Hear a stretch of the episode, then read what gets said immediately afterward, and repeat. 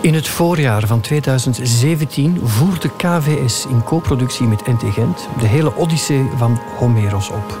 Meer dan 12.000 verzen. U hoort het goed, in een gloednieuwe vertaling van Patrick Lateur. Gebracht door 30 acteurs. Goed voor meer dan 26 uur theater. De voorstelling ging in première in KVS in Brussel en was te zien daarna in Groningen, Rotterdam, Antwerpen en Gent. Het epische verhaal, dat bijna 3000 jaar oud is, werd voor het eerst volledig opgevoerd in het Nederlands. Dit titanenwerk door al die fantastische acteurs willen wij nu met iedereen delen. Ook met u, die er misschien niet bij kon zijn. Daarom dus deze podcast. Week na week zult u hier een nieuwe zang kunnen herbeluisteren, waar en wanneer u daar zin in heeft. Zang 8. Feest. Nergens staat het verhaal zo stil als hier in het paleis van Alkinoos op het eiland van de Fayaken. De zang van de stilstand dus. En toch is dit ook een erg mooie zang met tal van mooie verzen en met tonnen empathie. En daarnaast is het voor de moderne toehoorder een van de grappigste zangen uit het hele boek en een belangrijk kantelmoment in het verhaal. Het is tevens de ode aan de dichtkunst.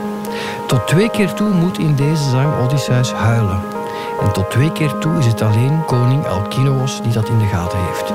Zo komt hij op het eind van deze zang tot de ultieme onafwendbare vraag. Wie bent u, vreemdeling? Tot u spreekt Oscar van Rompuy.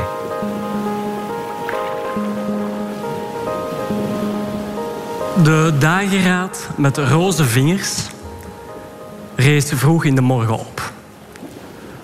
Alkinoos, de machtige en goddelijke vorst, vrees uit bed en ook held Odysseus, verwoester van de steden, stond nu op. De machtige en goddelijke vorst geleidde hem naar de vergaderplaats van de Fayaken in de buurt der schepen. Zij gingen zich daar zetten naast elkaar op gepolijste stenen banken. Pallas Athena deed zich voor als een heraut van de verstandige Alkinoos en trok zo door de stad. Zij had als doel de thuiskomst van de koene Odysseus. Hield halt bij elke man en sprak hem aan. Bevelhebbers en leiders Fayaken, kom, ga naar de vergaderplaats, beluister de vreemdeling die pas is aangekomen in het paleis van de verstandige Alkinoos.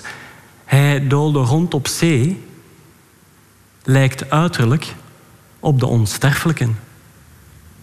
Met deze woorden wekte zij een ieders gemoed en geestdrift op. Snel vulden zich de zitbanken van de vergaderplaats met mannen die daar kwamen toegestroomd.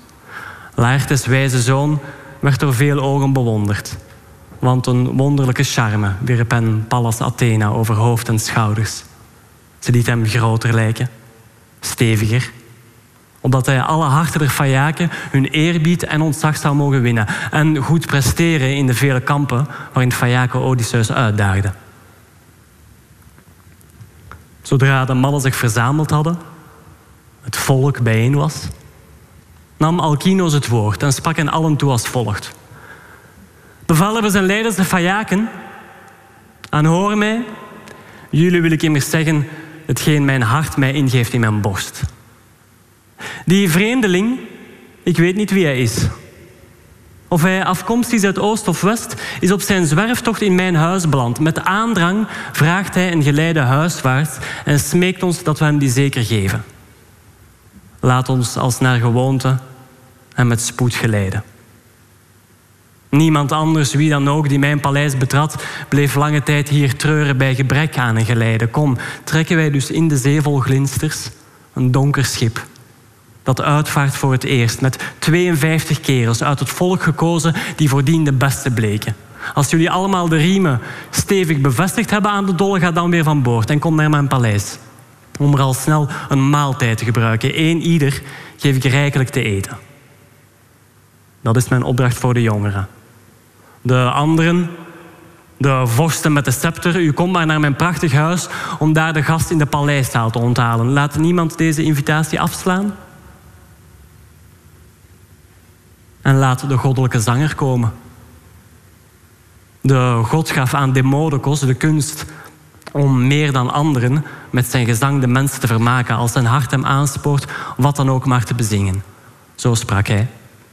En hij ging de mannen voor De vorsten met de scepter volgden hem. Een heraut, de goddelijke zanger, werd gehaald door de heraut, terwijl de 52 gekozen kerels op bevel de kust opzochten van de eindeloze zee. Bij schip en zee beneden aangekomen, trokken ze eerst het vaartuig in het diep. Ze richtten in het zwarte schip de mast op en het zeil, bevestigden de riemen in leren stroppen, alles naar behoren, en heesten eindelijk het witte zeil. Hoog op het strandwater meerden de mannen het zwarte schip. Ze gingen weer van boord en kwamen naar het machtig paleis van de verstandige Alkino's. Gevuld, de zuilengangen, hoven, zalen met mannen die daar kwamen toegestroomd. Er waren daar veel mensen, jong en oud. Voor hen liet vorst Alkino's twaalf schapen. Acht witgetande everzwijnen slachten. Twee runderen met waggelende gang. Het huid werd, de huid werd afgestroopt, het vlees bereid. Zo maakte men daarmee een heerlijk maal. Daar naderde Alkino's heraut, in het gezelschap van de trouwe zanger.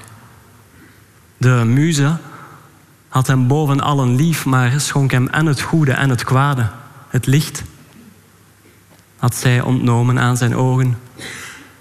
Zij schonk hem wel de lieflijke zangkunst. Te midden van de disgenoten plaatste Pontono's tegen een hoge zuil voor hem een zetel die met zilverknoppen beslagen was. En aan een houten pen boven het hoofd van deze Bart hing hij de citer op, die helder klinkt, en wees hem hoe hij kon grijpen met de hand. Hij zette ook een prachtig tafeltje bij hem, een broodkorf en een beker wijn om van te drinken, als hij dat mocht wensen. Nu strekte men de handen naar de spijzen, die waren klaargemaakt en voorgezet. Toen dorst en honger bij hen allen waren gestild, bewoog de muze eindelijk de zanger tot het zingen van een lied dat spreekt van de glorierijke heldendaden. Een lied waarvan tot in de wijdse hemel de roem toen doorgedrongen was. De twist van Odysseus en Peleus' zoon Achilles. Hoe zij aan een royale godendis ooit in een vreselijke woordentwist geraakte. De bevelhebber van krijgsvolk, vorst Agamemnon, stiekem zich verheugde omdat de beste der Achaïërs twiste. Zo had Apollo in het heilige Pytho hem ooit voorspeld toen hij de stenen drempel betrad om het orakel te bevragen.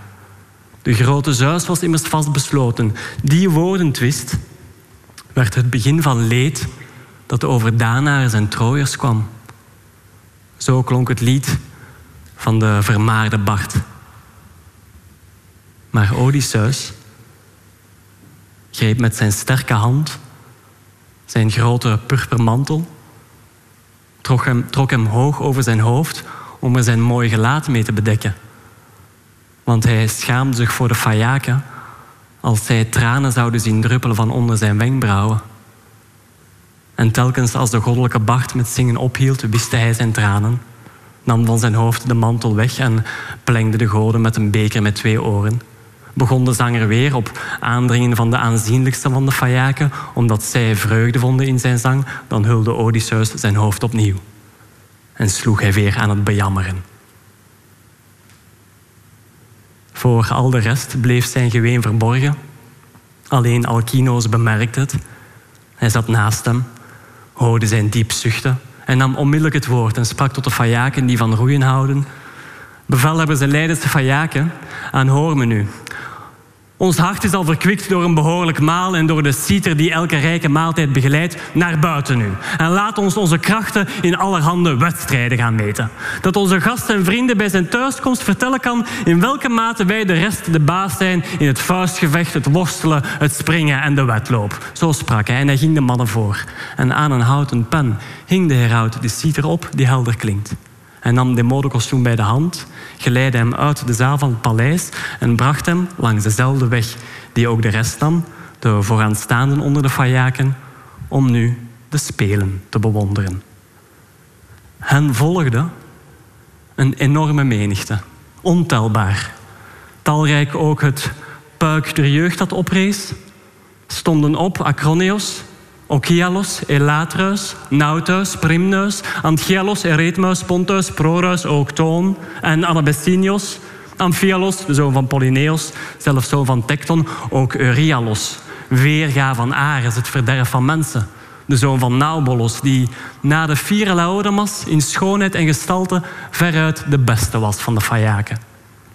Drie zonen van de onberispelijke Alkino's verrezen. Halios, Laodamas, Clytonios. Oh god. De eerste wedstrijd was het hardlopen. Vanaf het startpunt lag hun baan gestrekt. Ze vlogen allen tegelijk snel weg. Een wolk van stof bleef in de vlakte hangen. Clytonios, de onberispelijke, was verreweg de beste in de wedloop. Hij liep vooruit en weer bij het publiek had hij zo ver achter zich gelaten, gelijk de lengte van een akkerland dat door een ezelspan ineens geploegd wordt. Daarop volgde de harde worstelkamp, Euryalus, bleef alle vooraanstaanden daarbij de baas. In springen overtrof Amphialos ze allen. Met de discus was verreweg het best van al Elatruis. En in het vuistgevecht... Laodamas. De sterke zoon van vorst Alkinoos. Nadat zij allemaal aan spel en kamp hun hart hadden opgehaald, sprak hen de koningszoon Laodamas als volgt toe. Kom vrienden, laat ons aan de vreemdeling eens vragen of hij soms een wetkamp kent en er verstand van heeft. Hij is niet slecht van bouw. Kijk naar zijn dijen en zijn schenen. Zijn beide armen ook erop, een nek vol kracht. Er spreekt een grote sterkte uit. De bloei der jaren is hij nog niet kwijt, maar veel ellende heeft hem wel gebroken. Geloof me maar, niets erger dan de zee. Wanneer het erom gaat een man te knakken. Hij mag dan nog zo sterk en krachtig zijn. Hem antwoordde Euryalus en sprak, Laodamas, je woorden klinken echt zoals het hoort. Ga zelf naar hem toe en daag hem voor een wedstrijd uit. De sterke zoon van vorst Alkinoos hoorde dat, ging in hun midden staan en richtte tot held Odysseus het woord. Kom aan, mijn waarde gastvriend. Waag u ook eens aan een kamp die u misschien geleerd hebt. Met kampspelen hoort men vertrouwd te zijn. Bij leven vindt een man geen groter roem dan wat hij doet met handen en met voeten. Kom, waag u, jaag de zorgen uit uw hart. Uw afreis is nabij, uw schip ligt reeds voor anker, de bemanning is gereed. Maar Odysseus de schrandere gaf antwoord: Laodamas, waarom toch plaagt u mij met dit verzoek? Mijn geest is veel meer bezig met de zorgen dan met spelen. Tot dusver heb ik erg veel geleden, veel doorstaan. Nu zit ik er in uw vergadering, terwijl ik smacht naar een behouden thuiskomst, uw vorst en heel uw volk om bijstand smeek. Euryalus gaf op zijn beurt een antwoord vol onverholen hoon. Ach, vreemdeling, mij lijkt u niet ervaren in de spelen, waarvan de mensen er toch vele kennen. U lijkt op wie vaak uitvaart met een schip voorzien van vele roeibanken. Het hoofd van schippers die slechts handelaren zijn. Zijn lading is zijn zorg en hij kijkt uit naar een retourvracht met een winst die lokt. Ach nee, u lijkt toch niet op een atleet. En Odysseus de schrandere keek boos en sprak tot hem. Ach gastvriend, wat u zei is toch niet mooi? U lijkt mij onbezonnen. Want zie, de goden geven aan de mensen niet alle soorten gratie tegelijk. Welsprekendheid, verstand, fysieke schoonheid. De ene man is minder mooi, zijn taal kreeg van de godheid wel een krans van schoonheid. Eén ieder kijkt hem met genoegen aan als hij rustig, bescheiden en innemend voor een publiek spreekt. Waar een massa is, daar blinkt hij uit. En loopt hij door de stad, men kijkt tegen hem op als was hij God. Een ander daarentegen lijkt zo schoon als de onsterfelijke goden, maar zijn woorden dragen niet een krans van schoonheid.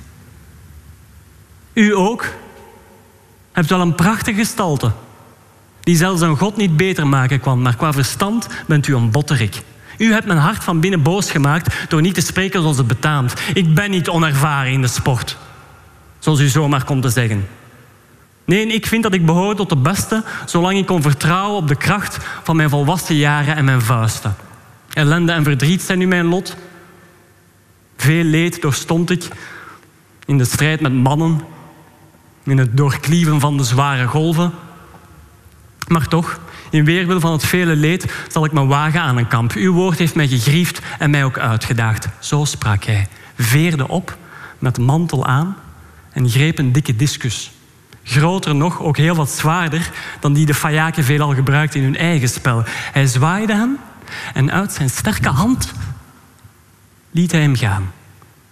De steen vloog zoevend weg. En de Fayaken, mannen die met schepen met lange riemen roem verwerven, bukten zich bij die forse steenworp naar de grond. De steen kwam uit zijn hand met snelle vaart en vloog voorbij de tekens van de rest. Herkenbaar als een man van de Fayaken plaatste Athene op die plek een merk. Verwoordde daarna wat zij toen bedacht. Ja, ja, zelfs een blinde op de tast herkent uw teken, vreemdeling dat men niet vindt te midden van de rest, maar ver naar voren. Wees over deze kamp gerust, niet één fajaak zal zo ver of nog verder werpen. Zo sprak zij. En de niet versagende en fiere Odysseus verheugde zich. Was blij een vriendelijke medestander te vinden in die wedstrijd. Opgelucht nam Odysseus het woord en zei de Fajaken... Wel, jonge mannen, werp nu eens zo ver als deze steen... Ik denk dat ik er straks een even ver of zelfs nog verder gooi. Voelt iemand van de rest de lust of aandrang, laten dan hierheen komen en zich wagen, want jullie hebben mij echt kwaad gemaakt. Het zij aan worstelen, boksen of wedloop. Ik sla geen kamp af. Behalve met Laodamas. Hij is mijn gastheer. Wie bekampt een man die hem gastvrijheid biedt? Onwaardig dwaasde de man die in den vreemde met zijn gastheer een kamp begint, zijn eigen zaak vergeldt. Ik weiger niemand van de anderen. Niet één acht ik te min. Ik wil hen zien, me meten in een tweegevecht met hen. Zoveel spelen als de mannen houden, in elke kamp daarvan ben ik niet slecht. Kan de gladgeschaafde boog goed spannen? Ik ben de eerste om mijn man met pijlen te treffen in vijandig krijgsgewoel, al staan veel kameraden dicht bij mij die ook hun pijlen richten op de vijand. Er was er één die in het land van Troje mij altijd overtrof toen wij Achaïers daar pijl en boog hanteerden, Philoctetes. Van alle andere schutters, stervelingen die nu brood eten en op aarde leven, ben ik, beweer ik, verreweg de beste. Ik zoek geen twist met mensen van waleer. Nog Herakles, nog de Oichalische Eurytos, die zich in het boog schieten, zelfs dikwijls met onsterfelijke maten. Zo is al snel de grote held Eurytos gestorven. In zijn huis werd hij niet oud. Hij daagde met de boog Apollo uit. De god werd woedend en hij doodde hem. De speer werp ik nog verder dan een ander schiet met zijn pijl en boog. Alleen de wedloop. Ik vrees dat een van de fajaken daar me voor zal zijn. Het geweld der golven heeft mij afschuwelijk en zwaar gehavend. Ik kon mij op, mijn vlot niet al die tijd verzorgen. En mijn leden zijn verzwakt. Zo sprak hij. Allen werden stil en zwegen. Alleen Alkino's gaf hem een antwoord. U spreekt in onze kring niet zonder charme, waarde vriend. Maar u wilt onze kundigheid die u van de natuur kreeg, laten zien uit woede om die man die bij de Spelen u tegemoet kwam en beledigde. Minachtend deed over uw kundigheid, terwijl geen sterveling wiens hart beseft wat wijze taal betekent, dat zou doen. Kom. Hoor nu wat ik zeg, dat u het ook kunt doorvertellen aan een andere held als u in uw paleis met vrouw en kroost aan tafel aanzit en u zich herinnert waarin wij uitblonken. En welke gave Zeus ook aan ons onafgebroken schonk vanaf de tijd van onze vaderen. Voortreffelijke boksers, dat zijn we niet. Worstelaars ook niet. Maar onze voeten zijn snel en wij zijn opperbeste zeelui. Steeds vinden wij plezier in tafelen, rijdansen, citerspel en wisselkleren. In onze warme baden en ons bed. Kom aan nu, jullie excellente dansers van het Fajakenvolk, begin de dans. Dat onze gasten en vrienden bij zijn thuiskomst vertellen kan in welke mate wij de rest de baas zijn in de zeevaardij, in snelheid met de voeten, zang en dans. Dat iemand zich terugtrekt en uh, de citer in het koninklijk paleis gaat halen. Zo sprak Alkinoos de godgelijke en rees een bode om de holle citer te halen in het koninklijk paleis.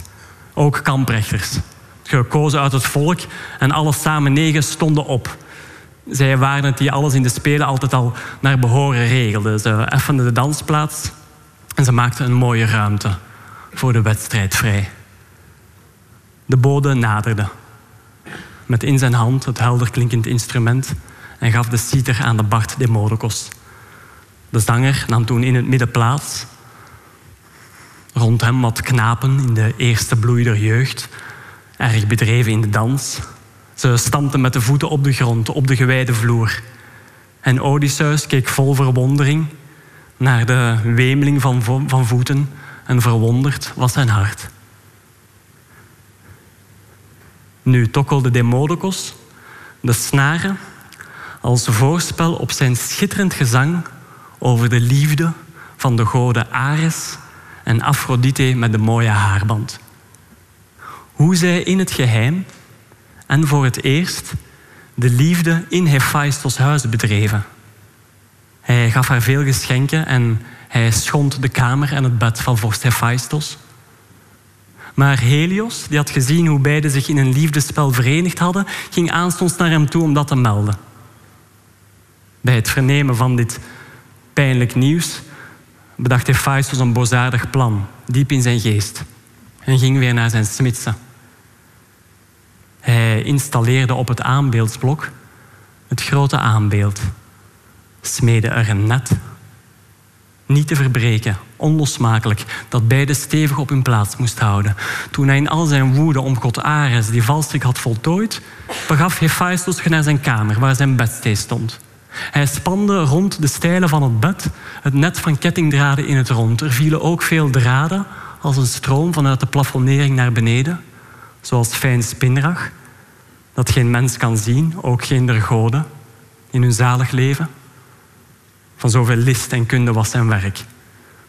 Zodra die hele valstrik rond het bed gespannen was, deed hij alsof hij wegging naar Lemnos, naar de sterk gebouwde stad en veruit het geliefst van alle plaatsen. De god met gouden teugels, Ares, zat niet op de uitkijk als een blinde man toen hij de vermaarde god Hephaistos zag die zich verwijderd had. Daarop begaf zich Ares naar het huis van de vermaarde god Hephaistos, vol verlangen om de liefde te bedrijven met de Kytherische met mooie haarband. Ze was pas aanbeland, kwam van haar vader, de sterke zoon van Kronos. Zij zat neer. De god betrad de woning, greep haar hand en zo verwoordde Ares wat hij voelde. Mijn liefste, kom en vleien wij ons neer. Laat ons genieten in het bed.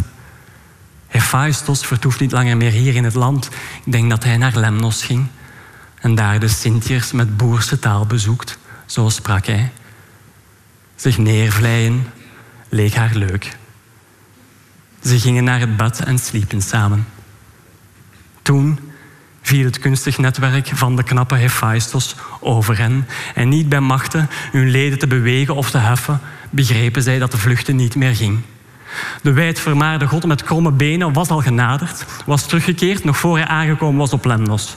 Want Helios betrok voor hem de wacht en had hem dus het hele voorval meegedeeld. Het hart vol woede kwam hij weer naar huis. Stond voor de deur in woeste razernij. Met luid geschreeuw riep hij tot alle goden: Ach, vader Zeus!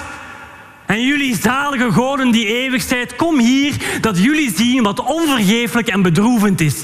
Steeds minacht mij Zeus' dochter, Aphrodite, omdat ik kreupel ben. Terwijl haar liefde naar Ares gaat, die hatelijke kerel. Want hij is mooi, staat stevig op zijn benen, maar ik ben zwak ter been sinds mijn geboorte. Daar is toch niemand anders schuldig aan? Alleen mijn beide ouders die me nooit op deze wereld hadden mogen zetten. Maar zie nu hoe die twee mijn bed bezetten. Er vrijen, slapen en ik tristig toekijk. Ze willen, zo vermoed ik, geen moment op die manier nog verder blijven liggen. Al zijn ze beiden nog zo zeer verliefd.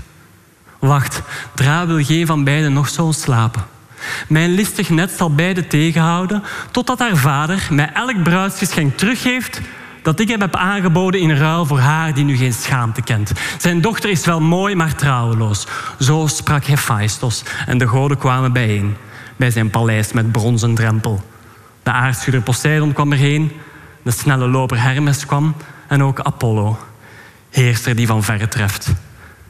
Maar iedere godin bleef thuis uit schaamte. De goden, de schenkers van het goede, stonden in het portaal. De gelukzaligen barsten in onbedaarlijk lachen uit toen zij bewonderend het kunstig werk aanschouwden van de schrandere Hephaistos. En elk keek naar zijn buur en zei tot hem, de kwade daden brengen geen geluk. Wie traag is, onderschept wel eens een vluggert. Zoals ook nu Hephaistos, hij is traag en kreupel, niettemin ving zijn vernuft toch Ares. Ook al is die God de snelste der goden die op de Olympos huizen. En voor zijn overspel moet Ares boeten. Zo stonden zij daar met elkaar te praten.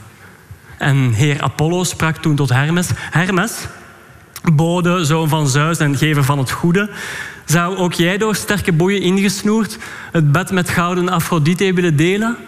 Hem antwoordde de bode, Argosdoder, Apollo, meester die van verre treft, ik wou dat dit gebeurde. Zelfs al knelde mij driemaal zoveel boeien niet te tellen. En keken jullie goden toe, ook alle godinnen. Ja, zelfs dan wil ik wat graag het bed met gouden Afrodite delen. Zo sprak hij. De gelukzaligen begonnen luid te lachen. Niet Poseidon. Hij smeekte de vermaarde kunstenaar Hephaestus al maar Ares te bevrijden. Hij sprak tot hem, gaf zijn woorden vleugels, bevrijd hem ik beloof jou dat hij zelf in bijzijn der onsterfelijke goden zijn schuld helemaal en naar behoren betalen zal, volledig naar je eis. De wijdvermaarde god met kromme benen gaf hem als antwoord, aardschudder Poseidon, jij mag me dat niet vragen. Waardeloos de waarborg die je me geeft voor waardeloze. Hoe zou ik jou toch in de boeien slaan, in bijzijn der onsterfelijke goden, als Ares schuld en kluister mij ten vlucht?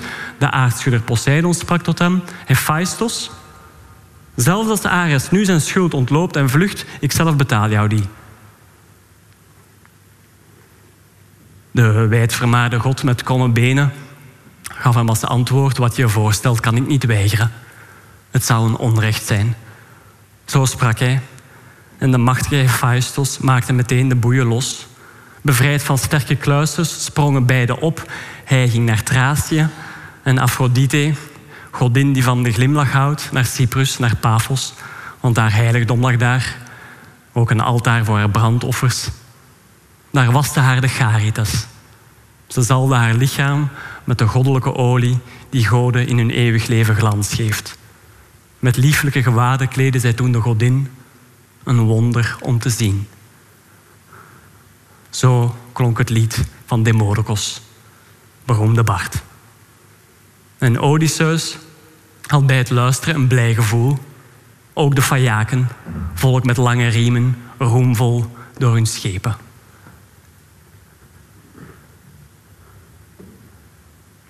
Alkinoos beval Laodamas en Halios te dansen. Met z'n tweeën alleen, want niemand kon zich met hen meten. Ze namen in hun hand een mooie bal, een purperen, die Polybos voor hen met vaardigheid gemaakt had. Altijd wierp Edam naar de schaduwrijke wolken, terwijl hij achterover boog. De ander sprong van de grond op, wierp zich in de hoogte en ving telkens de bal behendig op, nog voor hij met de voeten op de grond kwam. Toen zij hun kunde met een hoge bal hadden beproefd, zetten ze allebei een dans in op de grond die velen voedt, wierpen de bal voortdurend heen en weer. De andere jongens stonden in de kring, ze stampten met de voet en gaven zo de maat. Er klonk een groot en dof lawaai. Toen sprak de goddelijke Odysseus tot vorst Alkinoos. Alkinoos, die boven alle mannen uitblinkt, mijn heer, u hebt met trots beweerd dat deze dansers de beste zijn. En ja, het is echt waar. Verbazing treft mij als ik naar hen kijk. Zo sprak hij en Alkinoos was blij. De machtige en goddelijke vorst sprak gauw tot zijn roeilustige Fajaken. Bevelhebbers en leiders de Fajaken aanhoren me. Deze vreemdeling lijkt mij een erg verstandig man te zijn. Kom aan, we geven hem een passend gastgeschenk. Er heersen hier twaalf schitterende vorsten over het volk. Ikzelf ben de dertiende. Dat elk van ons voor hem een giton meebrengt. Een mooie mantel, een talent van kostbaar goud. En laten we het alles terstond verzamelen.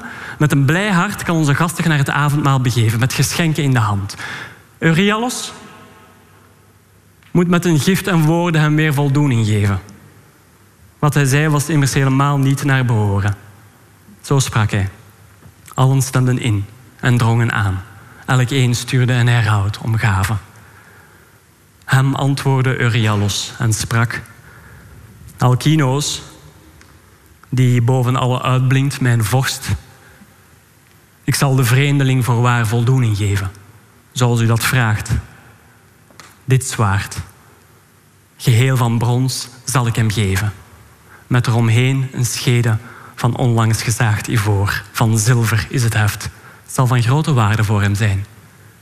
Na deze woorden legde hij het zwaard met zilverknoppen Odysseus in handen. Hij sprak tot hem en gaf zijn woorden vleugels. Ik groet u, Gast van ons, heb ik tot u een krenkend woord gericht, dan mag een stormwind het aanstonds uitdrukken en met zich voeren. De goden geven dat u weer uw land bereikt en daar uw echtgenoten ziet, want lange tijd en ver van uw verwanten moest u veel leed en lijden ondervinden. En Odysseus de schrandere gaf aan als antwoord, ook voor u, mijn vriend, van harte een groet. De goden mogen u geluk bezorgen. Ik mag hopen dat u later dit zwaard nooit missen zal. U gaf het me met vriendelijke woorden van verzoening. Nadat hij dat gezegd had, hing hij zich het zwaard met zilverknoppen om de schouder. De zon ging onder en men bracht bij hem de heerlijke geschenken. Waardige herauten droegen ze naar het paleis van vorst Alkinoos, alwaar zijn zoons de schitterende geschenken in ontvangst hebben genomen en ze bij hun moeder, de eerbiedwaardige, hebben gelegd. De machtige en goddelijke vorst ging alle voor, ze kwamen de zaal in, zetten zich in hoge zetels en tot Arete sprak Alkinoos, wel vrouw, breng nu een mooie kist voor kleren, de beste die je hebt, en leg daarin een mooi gewassen mantel en een giton. Laat op het vuur een bronzen ketel zetten voor onze gast en laat het water warmen. Wanneer onze gast na zijn bad ook kan zien hoe alle geschenken die de onberispelijke Fayaken hem gegeven hebben goed zijn opgeborgen, kan hij van het maal en van de zanger en zijn lied genieten. En ik geef hem mijn gouden beker, omdat hij al zijn dagen mij gedenkt wanneer hij plenkt in zijn paleis voor Zeus en alle andere Olympiërs. Zo sprak hij. En hij dienaresse gaf Arete het bevel onmiddellijk een grote drievoet op het vuur te zetten. Ze plaatste op een vlammend vuur de ketel om badwater te warmen, vulde hem terwijl ze blokken hout eronder brandden. Het vuur likte de ronding van de drievoet, het water warmde op. Intussen bracht Arete voor de gastvriend uit haar kamer een kist, prachtstuk. En ze legde daarin de mooie gaven, goud en kledingstukken die Odysseus van de Fayaken kreeg. Daarbij legde ze zelf ook nog een mooie mantel en een zachte giton. Ze sprak tot hem en gaf haar woorden vleugels. Kijk zelf het deksel na. En maak er snel een knoop rond. Dat u niemand onderweg besteelt wanneer u later op uw schip in zoete slaap ligt op een donker schip. Toen Odysseus, de schrandere, de niet versagende held, deze woorden hoorde, maakte hij dadelijk het deksel vast, legde er een knoop op, snel en kunstig zoals hij ooit van Kirke had geleerd. Al vlug verzocht hem nu de huishoudster de badkuip in te gaan en zich te wassen. Verblijd van hart zag hij het warme water, want die verzorging had hij nauwelijks gekend sinds zijn vertrek uit het paleis van Nymph Calypso met de mooie lokken. Daar werd hij als een god altijd verzorgd. Toen de slavinnen hem gewassen hadden, gezalfd met olie, hem een mooie mantel en een giton omgeworpen hadden, kwam hij uit de kamer van het bed en ging naar het gezelschap dat wijn zat te drinken. Het meisje dat haar schoonheid had van goden, Nausicaa, stond bij een steunpilaar. Een drager van het sterk gebouwde dak. Ze keek bewonderend naar Odysseus. Sprak tot hem en gaf haar woorden vleugels. Ik groet u, gast van ons. Ik hoop dat u mij in uw vaderland nog zult gedenken. U dankt uw lijfsbehoud vooral aan mij. En Odysseus de schrandere sprak tot haar, ach Nausicaa, u, dochter van de grootmoedige Alkinoos. Ik hoop dat Zeus, de luide donderaar en echtgenoot van Hera, mij nu thuis laat komen. Mij de dag van mijn terugkeer aanschouwen laat. Ook daar zal ik u nog vereren als een godheid al mijn dagen. Want meisje, u schonk mij opnieuw het leven. Zo sprak hij en ging zitten in een zetel naast vorst Alkinoos. Men mengde reeds de wijn, de spijzen werden al verdeeld. Daar naderde Alkinoos heraut. In het gezelschap van de trouwe zanger Demodocus, in aanzien bij het volk. Te midden van de disgenoten gaf hij een plaats tegen een hoge zuil. En Odysseus de schrandere sneed toen een ruggenstuk uit bij een everzwijn, met aan beide zijden veel vet. Het stuk dat overbleef was groter. En nam het woord en sprak tot de heraut, heraut, pak aan en geef Demodocus dit stuk dat hij kan eten. Hem geef ik een huldeblijk in weerwil van mijn droefheid. Bij alle mensen die op aarde leven, valt eer en achting zangers steeds te beurt, omdat de muze hun gezangen leerde en het geslacht van Barde haar geliefd is. Zo sprak hij, de heraut nam toen het stuk en legde het Demodocus in handen. De zanger nam het aan, verheugd van hart. Nu strekte men de handen naar de spijzen die waren klaargemaakt en voorgezet. Hun honger en hun dorst waren gestild. En Odysseus de schrandere zei hem... Demodocus, ik prijs u waarlijk meer dan alle stervelingen. Of de muze, Zeus' dochter, of Apollo onderwees u, want u bezinkt het lot van de Achaïërs wel heel nauwkeurig.